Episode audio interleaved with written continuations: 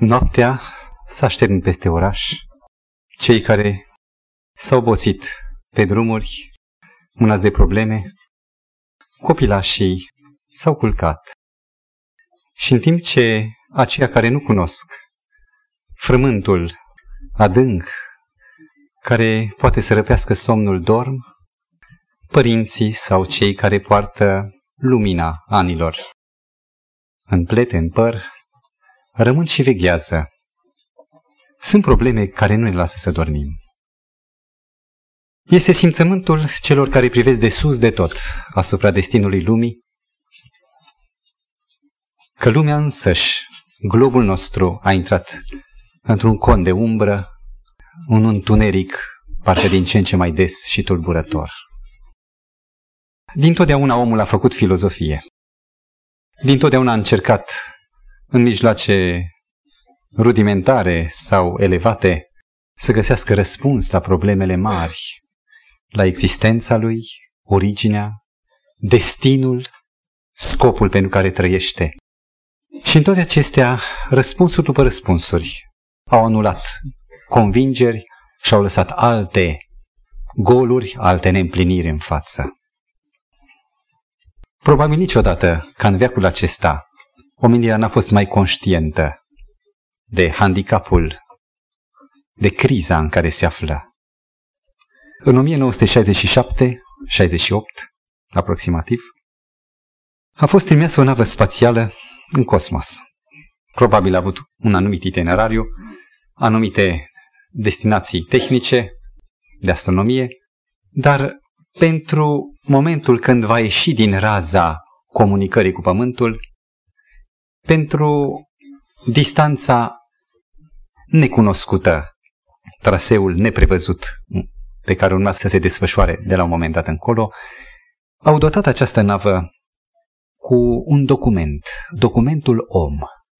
Vă amintiți, probabil unii, că în această navă au ascuns, au adăpostit niște plăci de inox pe care au gravat istoria planetei Pământ, în care au desenat un bărbat, au desenat o femeie, probabil și pruncul, tot ce se poate spune vizual despre om, au marcat în aceste discuri de inox formula apei, formula aerului, au dat o descriere geografică a ceea ce este Pământul și l-au reperat în spațiu, ca eventual, dacă cineva există și dacă cineva poate reperă această navă, să afle totul, unde existăm noi, unde în cadrul Căi Lactee, unde este sistemul solar și care planetă suntem noi.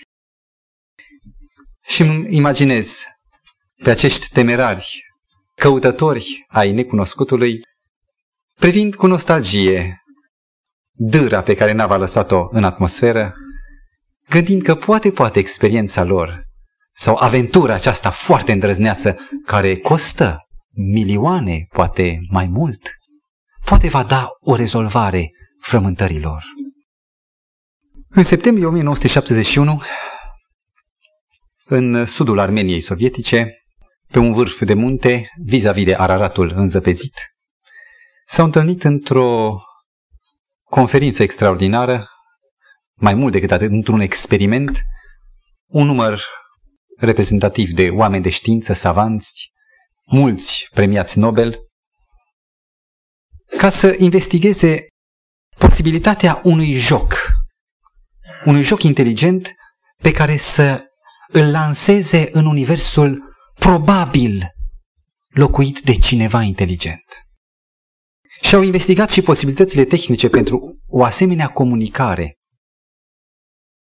Gândesc acești savanți aliniați la o masă în formă de U, de litera U, să trimită acel mesaj codificat, inteligent, care nu se poate confunda cu undele luminoase ale astrelor, care să poarte în sine o solie a faptului că mai e cineva viu și că poate, poate, dacă e cineva, să răspundă. Și vă dați seama, deși costă această acțiune, ce mare rezolvare ar fi un eventual răspuns de dincolo. Și acesta nu a, n-a fost primul proiect. În o mie nouă sute șaizeci deja, așa numitul proiect Ozma, întreprins în Virginia de Sud, condus de Frank Drake de la Universitatea Cornell, încerca stabilirea unui cod și a unei comunicări și chiar dacă n-au reușit, au spus încă câțiva ani, până când marele telescop, marea antenă de emisie și recepție din Puerto Rico se va construi și când va fi gata antena, atunci vom putea comunica, spunea Frank Drake, vom putea comunica cu orice planetă din jumătatea Căii Lactee care ar putea avea un echivalent emițător cu al nostru. Și a trecut de atunci, în o mie nouă sute șaizeci, aproape treizeci de ani. Se așteaptă ajutorul din partea cuiva neștiut. Poate totuși este. Și de treizeci de ani n-a venit niciun răspuns. Și pentru o lume care nădăjduiește o rezolvare a frământului din afară, pentru o lume obosită, obosită de sine, de soluțiile ei, se înalță încă fumul unei rugăciuni care începe așa. Tatăl nostru care ești în ceruri, sfințească-se numele Tău, vie împărăția Ta, facă-se voia Ta, precum în cer, așa și pe pământ. Rugăciunea Tatăl nostru, vis-a-vis de frământul și povara lumii, este o proclamație că dacă lumea speră, dar nu crede, nu știe, noi știm, proclamăm ceea ce lumea ignoră, că există cineva și nu un necunoscut ființă inteligentă, ci chiar Tatăl nostru.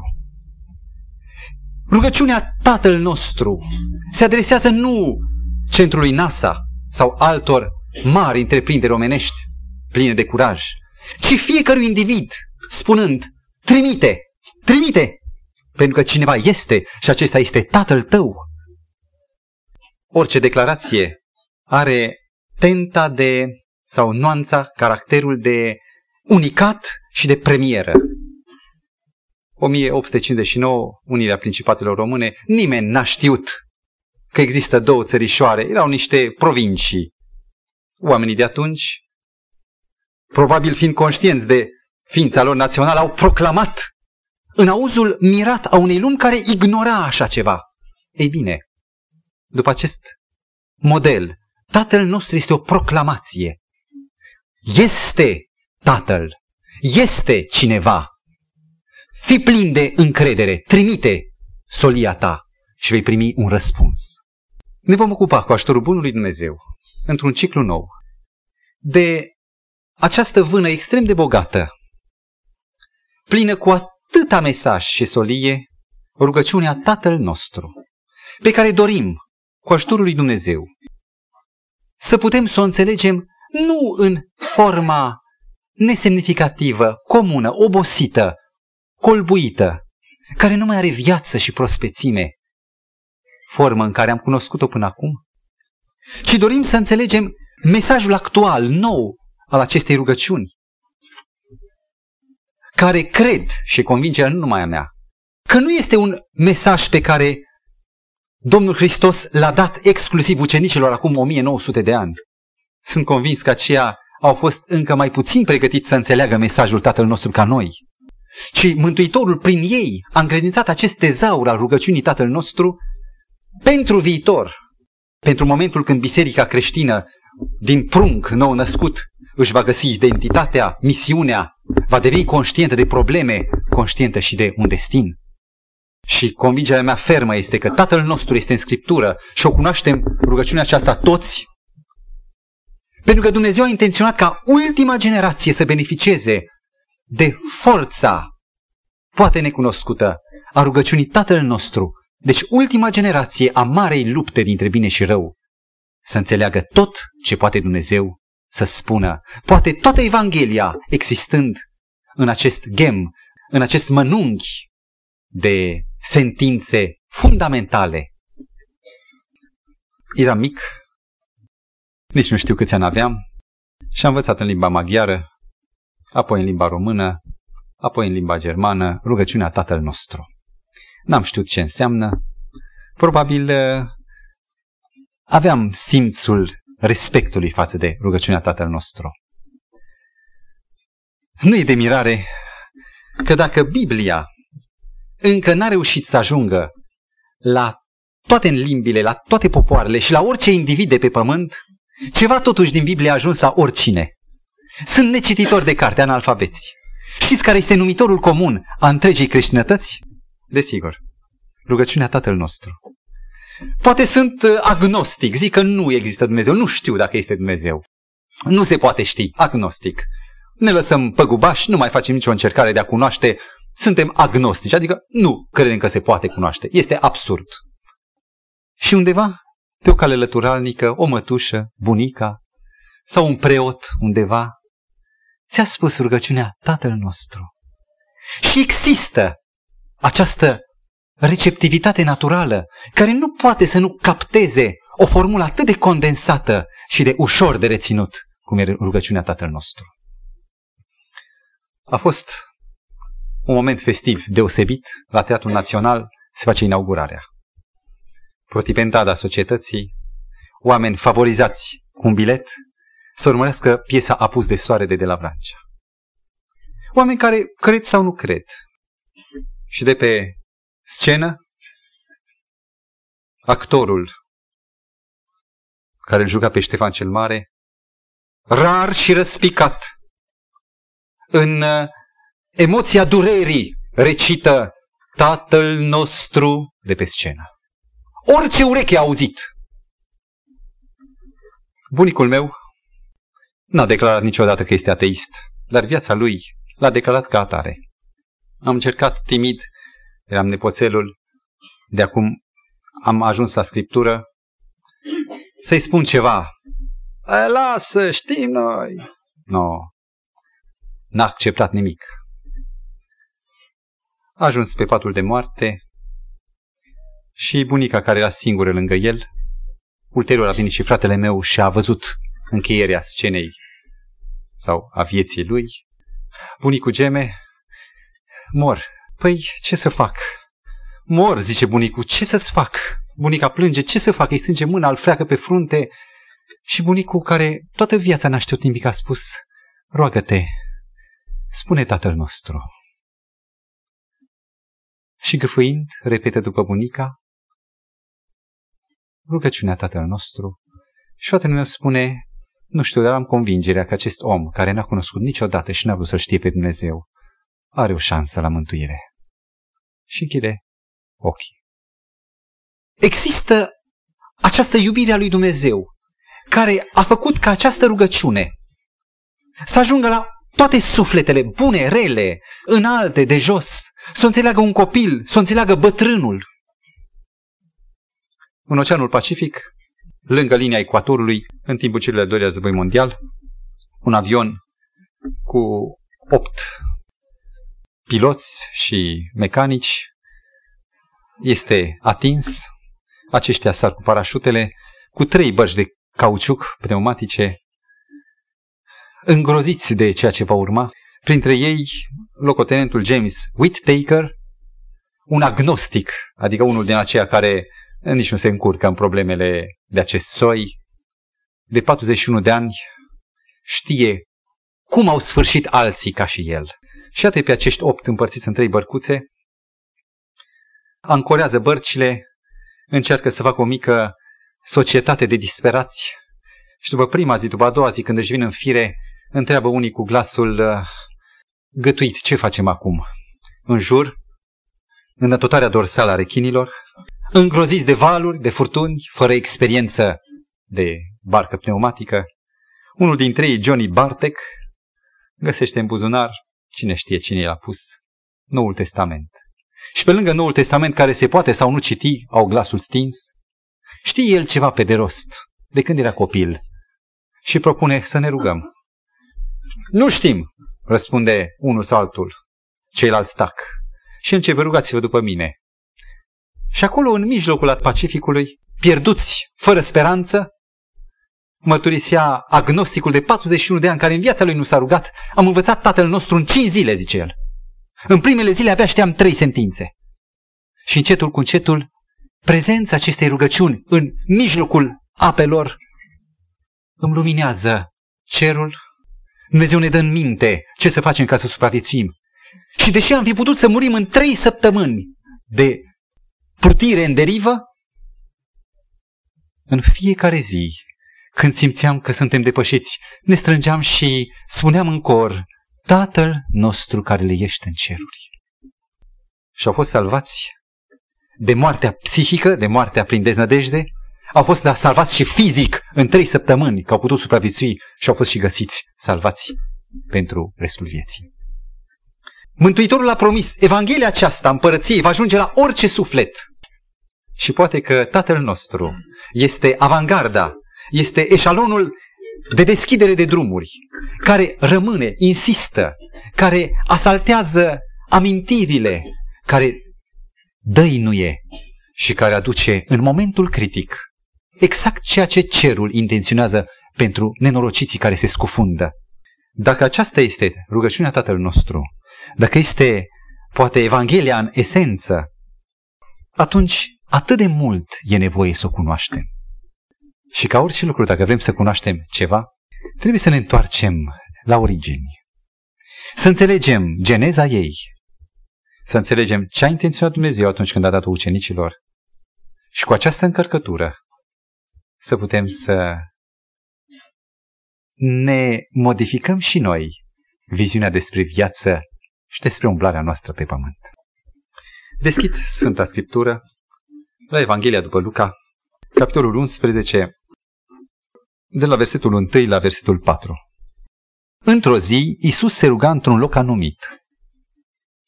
Când a isprăvit rugăciunea, unul din ucenicii lui i-a zis: Doamne, învață-ne să ne rugăm cum a învățat și Ioan pe ucenicii lui. El, înainte de a spune ce a zis, imaginați-vă sau intrați în această descoperire. Săptămână după săptămână, drumurile Palestinei sunt străbătute, învățătorul la mijloc, doisprezece itineranți în jurul lui, cu mantalele prăfuite, cu fața exprimând oboseală, vlăguire. E obositor să fie apostol. Și seara, după un altar familial, cad rupți de oboseală. Și până să adoarmă își mai aruncă privirea spre foc, poate zăresc că Mântuitorul e mai încolo. El nu s-a culcat. Este în poziția rugăciunii. Ultima imagine cu care adorm ucenicii este Iisus în rugăciune. Și uneori când se trezesc în zorii zilei, ei dormeau mult în natură, păsările îi trezeau încă pe punctul când mijeau zorile, Mântuitorul era exact în același loc, în aceeași poziție și roa căzuse peste el. Într-adevăr, își dădeau seama că este Mesia. Dar ceea ce îi uimea după acest experiment repetat era că ei erau încă împleticiți de somn, mahmuri, în timp ce Mântuitorul era proaspăt și plin de putere. Și au rămas impresionați de faptul că Mântuitorul are putere și că puterea aceasta vine din rugăciune. Erau iudei, iudei din iudei, farisei, încă după partide înguste. Iubeau pe Iahveh, erau închinători autentici. Știau să se roage de copil, știau pe de rost capitole întregi din Scriptură. Și totuși au simțit că în ceea ce Mântuitorul experimenta se află putere. Și au zis: Doamne, învață-ne să ne rugăm. Aveau ei nevoie de rugăciuni? Știau ei multe. Le știau și știau să le construiască elaborat. Aveau însă nevoie de altceva. Nu de dragul rugăciunii au zis Domnului: învață-ne să ne rugăm, ci de dragul puterii, din dorul acelei puteri care emană dinăuntru în afară, care este convingătoare, care este câștigătoare de suflete. Și Mântuitorul le răspunde. El le-a zis: când vă rugați, să ziceți două puncte. Tatăl nostru care ești în ceruri, sfințească-se numele tău, și așa mai departe. Și parcă îi văd pe ucenici rămași uh, încă nedumeriți, cu ochii mari, atât. Dar asta au mai auzit-o. Mântuitorul a mai rostit odată rugăciunea aceasta pe muntele fericirilor, când Mântuitorul a spus, iată cum să vă rugați. Și acum când ucenicii sperau să capete un secret care nu se divulgă mulțimii, ci să-l, să-l capete ei, Mântuitorul le repetă exact ca o mică mustrare, că n-au înțeles ce a spus Mântuitorul pe munte, repetă din nou rugăciunea, de data aceasta în cadru restrâns. S-au gândit ucenicii probabil, care o fi oare motivul? Nici nu-i lungă, el se roagă toată noaptea. Este un mănunchi de declarații și atât. Îmi imaginez, în timp, după cinzecime, după realizarea întregului plan de mântuire, cum Ioan pe Patmos sau apostoli în temniță, reveneau asupra acelei rugăciuni model. De fapt, nu model, nu-i bine zis. E și model. Rugăciune, declarație sau proclamație de principii fundamentale. Și priviți concepția ucenicilor dinainte de rugăciunea Tatăl nostru, când și ei se rugau, știau să se roage, erau iudei. Și apoi, după rugăciunea Tatăl nostru, lucrarea lor o dovedește. Mântuitorul a rostit rugăciunea Tatăl nostru prima dată pe munte, am spus, pe muntele fericirilor. După ce a rostit fericirile, a intrat în probleme de înțelegere a legii, de tălmăcire a doctrinei în sensul spiritual, profund. A afirmat valabilitatea legii, dar nu numai în literă, ci și în spirit. Deci și în literă, și în spirit, necontradictoriu. Iar în mijlocul acestei prezentări, Mântuitorul prezintă statutul împărăției cerurilor. Și în fericiri și prin rugăciunea Tatăl nostru. Și am vrea să înțelegem în ce sens Tatăl nostru a fost o afirmare a principiilor legăturii între Dumnezeu și om. Cerul a întins o punte peste abisul păcatului și între tronul lui Dumnezeu și pământul păcătos s-a întins puntea sângelui care a curs pe cruce. Noi suntem asistați de Dumnezeu. Noi putem să-L cunoaștem pe Dumnezeu studiind Biblia. Dar forma cea mai directă a acestei relații dintre cer și pământ, acestei părtășii, este rugăciunea. Și studiul este o formă, dar cea mai directă în care intru eu personal, direct cu El, este rugăciunea. Fac o recapitulare. Rugăciunea este forma cea mai directă, expresia cea mai nemijlocită a părtășiei om-Dumnezeu. De fapt, tot planul de mântuire încearcă recuperarea omului, refacerea părtășiei, iar forma cea mai directă, expresia cea mai nemijlocită, este rugăciunea. Iar pentru rugăciune, iar de aici să înțelegem pentru relația în sine între om și Dumnezeu, fie directă, fie indirectă, fie în umblarea noastră, există niște condiții. Mă întreb, care sunt condițiile relației cer-pământ, a cărei formă cea mai directă este rugăciunea? Care sunt condițiile rugăciunii sau care este baza pe care se încheie relația cer-pământ? Pe voință? Totul să vrei. Vreau, Doamne, vreau. Pe dorință? Doresc. Pe dispoziție pentru comuniune? Ca să mă exprim mai bine în ceea ce privește baza pe care se realizează legătura cer-pământ, aș folosi o ilustrație. Un avion zboară deasupra unei insule. Acolo sunt băștinași. Băștinașii sunt setoși de civilizație. Vor contacte cu oamenii albi, să vadă pasărea de fier. Și băștinașii ies și fac cu mâna. Pilotul îi vede. Înconjoară de două, de trei ori locul unde s-au adunat băștinașii. Și băștinașii îi fac semn, coboară, coboară. Și pilotul are un mesaj pentru ei. Are poate și haine sau medicamente și îmbrăcăminte. Dar pilotul, după două ture sau trei, se îndepărtează. Care este baza contactului între avion și băștinași? Un aerodrom. O pistă de aterizare. Degeaba oamenii vor dacă lipsește pista pe care să poată poposi avionul. Ori vedeți dumneavoastră, pista de aterizare sau baza, platforma pe care se înalță relația cer-pământ, a cărei formă, formă directă este rugăciunea doar, aceasta este baza aceasta, aerodromul pe care să poată coborî prezența lui Dumnezeu, este exprimată în rugăciunea Tatăl nostru. Este, ziceam, baza pentru comunicarea om-Dumnezeu. Din alt unghi. Noi suntem adventiști de ziua șaptea, cum afirmă crezul nou-testamentar și ascultarea de porunci. Și multe ori când cineva ne întreabă care este textul reprezentativ pentru a recunoaște adevărata biserică, recurgem la textul din Apocalips paisprezece cu doisprezece și spunem, acolo scrie așa, aici este răbdarea sfinților care păzesc poruncile lui Dumnezeu și credința lui Isus. Este destul de clar. Aici este răbdarea sfinților care păzesc poruncile lui Dumnezeu. Când ajunge la punctul poruncile lui Dumnezeu, poate că se iscă dialogul. Și noi spunem foarte clar. Porunca opta din să nu furi. E ceva confuz? E ceva neclar? În toate limbile sună la fel. Nu poți face interpretare. Este să nu furi și atât. Și toate poruncile și ziua șaptea este clar în Biblie care este și porunca să nu-ți faci chip cioplit sau să nu iei în deșert numele Domnului. Toate au un caracter foarte explicit. Cineva ar putea însă să întrebe, am înțeles poruncile lui Dumnezeu, dar credința lui Isus, dacă ar fi fost credința în Isus, era simplu. Dar ce înțelegi dumneata, adventistule, prin termenul credința lui Isus? Și aici intrăm într-o, să zicem noi, într-un nor de ceață.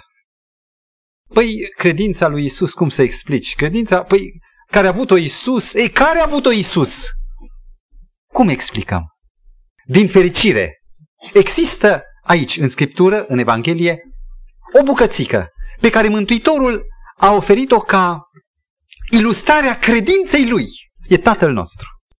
Este rugăciunea Tatăl nostru care este direct expresia credinței, a modului în care Dumnezeu, Mântuitorul, întindea relația cu cerul. Dacă vrem să explicăm credința lui Isus, e destul să ne referim la rugăciunea Tatăl nostru care exprimă direct credința lui Isus. Mântuitorul este raportat în Scriptură, în Evanghelii, a înălțat diverse rugăciuni, rugăciuni spontane. De exemplu, în Evanghelia după Ioan sunt toate cele trei rugăciuni spontane, capitolul unsprezece, versetele patruzeci și unu patruzeci și doi. Când era în fața mormântului lui Lazar, Mântuitorul a înălțat privirile și a spus, îți mulțumesc, Tată, că m-ai ascultat, știam că mă asculți, dar mă rog pentru aceștia ca să creadă că tu m-ai trimis. Amin. O rugăciune care durează câteva secunde, rugăciunea publică, apropo. Câteva secunde, amin. O altă rugăciune în Ioan doisprezece cu douăzeci și opt, unde în fața grecilor care îl trimiseseră pe Filip să întrebe unde e Iisus să-l găsească, Mântuitorul spune, acum Tată proslăvește pe Fiul tău. Amin, asta a fost o rugăciune, care nu seamănă deloc cu cealaltă. Iar în Ioan șaptesprezece, rugăciunea de mare preot înaintea Ghețemanilor, de la versetul unu la douăzeci și șase, tot capitolul, este doar rugăciunea Mântuitorului, iarăși este o cu totul altă structură și un cu totul alt conținut în rugăciunea Mântuitorului. Nu seamănă cu Tatăl nostru deloc. Acestea sunt rugăciuni, să spun așa, circumstanțiale, după situație. Rugăciuni după necesitate, după nevoia lăuntrică. În schimb, atunci când Mântuitorul dă ucenicilor Tatăl nostru și dă rugăciunea de două ori identic, absolut la fel, aici este vorba de ceva elaborat, ceva care trebuie să constituie o chintesență a relației cer-pământ. Ne uimește forma acestei rugăciuni Tatăl nostru, de o maximă accesibilitate, oricine și un copil o poate memora, are o valoare exhaustivă, adică cuprinde toate problemele care stau la baza și în miezul relației cu Dumnezeu. Și are un caracter nu legat de timp, ci un caracter universal. De exemplu, sunt unele fragmente în Scriptură, în cuvintele lui Pavel sau în cuvintele Mântuitorului, de exemplu, care se aplică strict la generația de atunci. Pavel spune, de exemplu, să fiți buni cu robii voștri. Noi nu mai avem robi. Nu se aplică pentru noi. Înțeleg, ideea o putem scoate și o putem aplica, dar n-are o trimitere în sine, fragmentul acesta, nouă pentru noi. Ei bine, rugăciunea Tatăl nostru este universală. Ea n-a fost legată de timp sau de generație sau de grad de cultură. Oricine care o rostește găsește în ea tot ce trebuie pentru ca, crezând și aplicând-o, să intre în relație cu cerul. M-am mirat, și dumneavoastră probabil la fel, de ce oare Mântuitorul a zis ucenicilor: voi când vă rugați să ziceți Tatăl nostru care le ești în ceruri și așa mai departe. Eu mă așteptam ca să zică Mântuitorul: când vă rugați, să vă deschideți inima, să vă rugați Tatălui, așa, și să fiți fără ascunzișuri. Amin. Mântuitorul însă detaliază și găsesc un alt motiv pentru care Mântuitorul a dat rugăciunea Tatăl nostru. Permiteți-mi să intru puțin în... Deci să facem o paranteză sufletească. Să intru în explicația fenomenului religios. Iată, noi credem în Dumnezeu. Știm cine e Dumnezeul nostru, îl putem delimita în cuvinte, în noțiuni, delimita ca persoană și caracter, nu ca spațiu. Îl putem repera și distinge față de Mahomet, Buddha, Allah și ceilalți, care au alt caracter. Îl putem distinge și spunem, da, religia noastră are un caracter obiectiv. Obiectiv prin faptul că se referă la cuvânt, cuvânt care este probat prin profeție, prin alte documente ale autenticității. Deci are un caracter obiectiv prin cuvântul obiectiv. Aici nu avem ce discuta, e cuvântul sfânt al lui Dumnezeu. Este obiectiv, scrie așa, așa trebuie să facem. Religia însă are și un alt capitol, un alt aspect, subiectiv. Mă plec pe genunchi, am închis scriptura, am studiat, acum mă plec pe genunchi, închid ochii și tac. Și dacă cineva se uită la mine, vede că fruntea mea mi se destinde și după ce am terminat spune: ce a fost? Și am să mărturisesc, m-am rugat. Și ce s-a produs? Am simțit prezența lui Dumnezeu. He, zice el, asta e ceva subiectiv. Asta ai simțit tu. Și are dreptate, am simțit eu. E subiectiv. Depinde de mine. Depinde de simțămintele mele. Depinde de antena mea psihică. Nu depinde de ceva obiectiv și nu poate fi măsurat sau cercetat. E o chestiune subiectivă. E atât de periculos. Ca o parte a comuniunii între cer și pământ, între relația om-Dumnezeu, să fie lăsat pe seama subiectului, pe seama omului. Am cunoscut persoane care probau un necreștinism total și care spuneau: eu știu că Dumnezeu e cu mine. Bine, dar uite, cuvântul spune, eu știu, deja vă spuneți, știu că Dumnezeu e cu mine, simt că Dumnezeu e cu mine. Și intrau în domeniul subiectiv în care eu nu aveam argument, nu știam ce să-i spun, să-l ajut. Pe bază obiectivă, când discutam de cuvânt, e cuvântul de partea mea.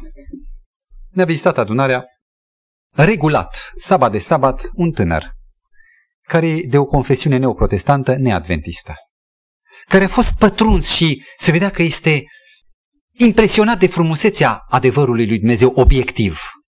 Subit n-a mai venit. Un prieten îl întâlnește, cel care l-a invitat: n-ai mai venit. Și el spune: nu mai vin. De ce? Nu, n-am, ai găsit o poticnire? Nu, zice, am constatat un lucru, că de când vin și am început să merg la adunare, adunarea adventistă, viața mea spirituală a scăzut mult. Cum adică a scăzut? Păi nu mai am darul limbilor sau nu mai am, nu știu ce, simțăminte sau am scăzut în anumite daruri subiective, adică manifestări ale vieții mele subiective. E atât de pervers acest aspect, și anume aspectul subiectiv. Și oamenii se refugiază în subiectiv, leapă de obiectivul, partea obiectivă, și sunt important, e Duhul, Duhul. Spuneam de Thomas Münzer, într-un cerc de prieteni, care, obosit de ceea ce spune Luther și Biblia, e încurcat în planurile lui de Biblie și a spus: ah, Bibel, Babel, Bubel, expresia lui, ce tot Biblie, Babel în germană, Bibel, Biblie, Babel e Babel. Ah, Bibel, Babel, Bubel și nu contează litera, Duhul, Duhul. Și au mers pe subiectiv și au ajuns unde au ajuns. Oare pentru viața subiectivă, pentru experiența subiectivă a religiei creștine, nu există ceva concret, ceva obiectiv? Și Mântuitorul a zis, când vă rugați, și a dat niște jaloane obiective pentru viața subiectivă, pentru aspectul subiectiv a relației cu Dumnezeu. Mulțumim lui Dumnezeu pentru această extraordinară lumină, pentru viața noastră ascunsă, intimă. Și aceasta trebuie să fie reglementată, să fie cenzurată de criteriile rugăciunii Tatăl nostru. Să discutăm un alt aspect. Cum înțeleg oamenii forța, puterea rugăciunii Tatăl nostru? Săptămâna trecută, în sabatul trecut, am fost cu Sfânta Cină pe teren, am mers la doi bătrâni, fără copii, după cincizeci și opt de ani de căsătorie, el mic, cu capul adus în piept, neadventist. Toată viața lui a fost un om bun, dar n-a vrut solia adventă, n-a vrut Biblia, a rămas cum a știut el, n-a vrut să cerceteze. Soția lui credincioasă, amândoi bătrâni, ți era greu să-i vezi, fără nici un sprijin omenesc. Am cântat, ne-am împărtășit, s-a împărtășit sora, bunicuța stătea lângă ea și apoi am spus să ne rugăm la sfârșit, să înalți ultima rugă, ruga de binecuvântare. Și după ce am încheiat, am deschis ochii, dar bunicuțul a și început, Tatăl nostru care ești în... și zi, și zi, și zi, și zi, până la capăt. Și apoi, pentru că eu așteptam, n-am vrut să jenesc cu ceva, manifestarea bucuriei lui de a se ruga, îi dă un cot bunicuței de lângă el și hai, zi și tu rugăciunea. Bunicuța a deschis ochii, știa că nu este formula aceasta necesară, s-a uitat derutată și s-a încheiat cam aici. În timp ce se ruga acest uncheș foarte în vârstă, m-a cuprins așa o jale, un simțământ de greutate pentru mentalitatea lui, pentru felul în care oamenii reperează Tatăl nostru. Ce este Tatăl nostru pentru oameni în general? Oameni înainte de eșafod au căsăpit prunci, au batjocorit semeni și acum la moarte. Ultima dorință, Tatăl nostru. Oameni care în viața lor nu s-au gândit și nici acum probabil nu se gândesc la Dumnezeu, dar recurg la Tatăl nostru ca la ce? Ca la un ritual mistic. Asemenea cu magia, ca la o formulă sacră care să realizeze surprinzător niște efecte nelogice, care nu urmează logic, dar care le doresc ei. Rugăciunea Tatăl nostru, conchid la cele spuse de până acum, considerată ca o formulă sacră cu putere în sine însăși de a realiza anumite protecții, anumite ocrotiri, anumite binecuvântări. Azi am aflat o istorie semnificativă. În primul război mondial, în Trovale, în nordul Italiei, valea pârâului Piave, străjuită de munți, se întâlnesc două tabere, două armate vrăjmașe. Pe un deal austriecii, pe celălalt deal italienii.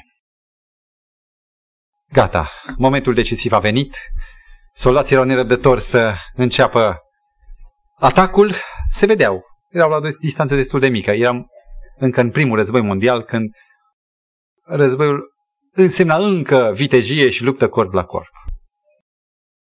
Și la un semnal de trâmbiță, dintr-o tabără, dintr-o armată iese în față un prelat, din cealaltă armată iese în față un prelat. Se dă ordinul pentru rugăciune! Toți se descoperă, unul începe în germană, Vaterunzer, Tatăl nostru, și altul începe în italiană, Tatăl nostru. Se înalță rugăciunile, toți smeriți, sprijiniți în baionete, în arme. Amin! Tot poporul amin! Și acum, preoții se retrag, baionetele se pun la armă și începe atacul. Carnagiu.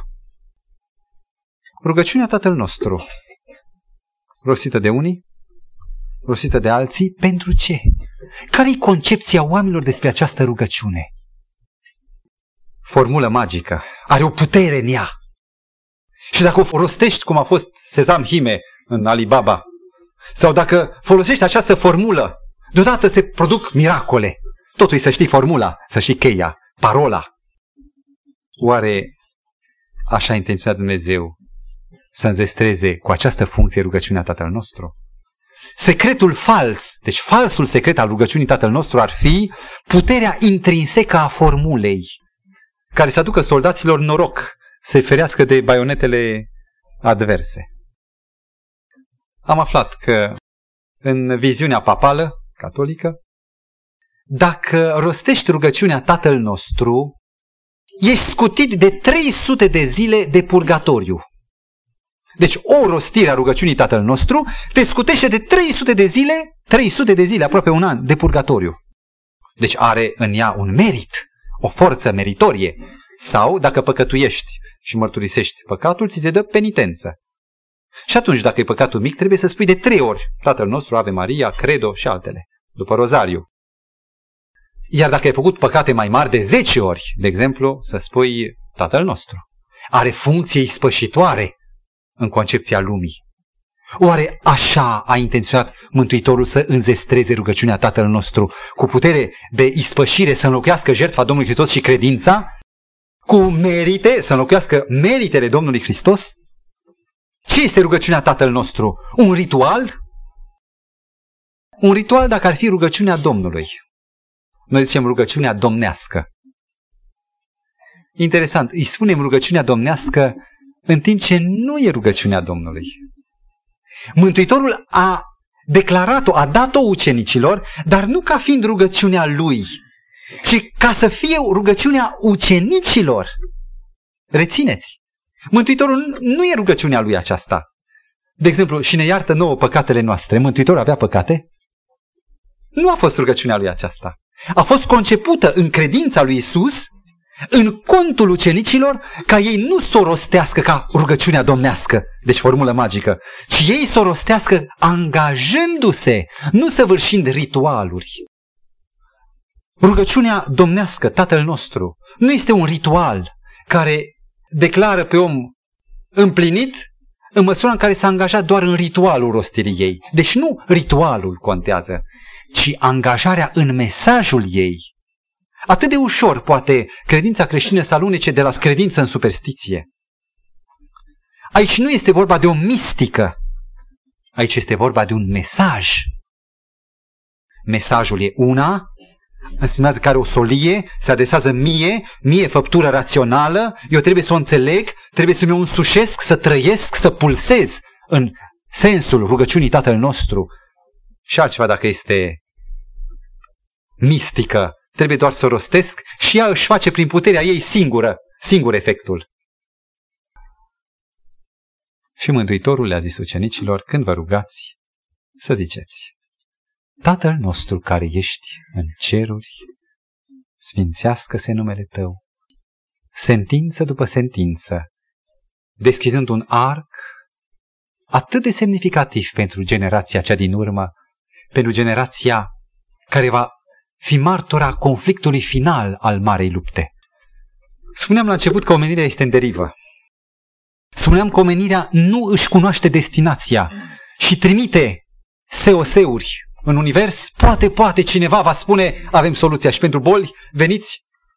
Pământul se năruiește, atmosfera, țărâna, neamul, rasa umană, toate se deteriorează. Am un punct unde să vă salvez. Vă iau pe planeta noastră, pe planeta aceea.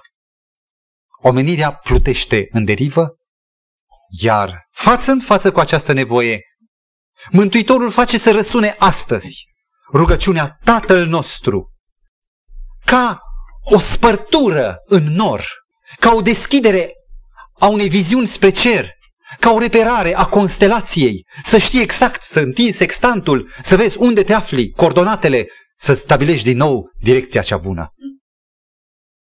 Pastorul Bergarm a întâlnit în experiența sa un comandor, comandant de portavion, care relatează o mișcătoare experiență în largul Pacificului în al doilea război mondial. Conducea acest comandant, conducea un portavion care purta un număr de vreo patruzeci de avioane de luptă.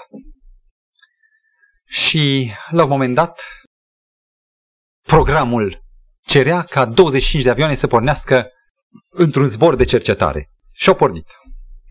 La o jumătate de oră se întâmplă un fenomen bizar. O ceață deasă învăluie toată perspectiva până departe.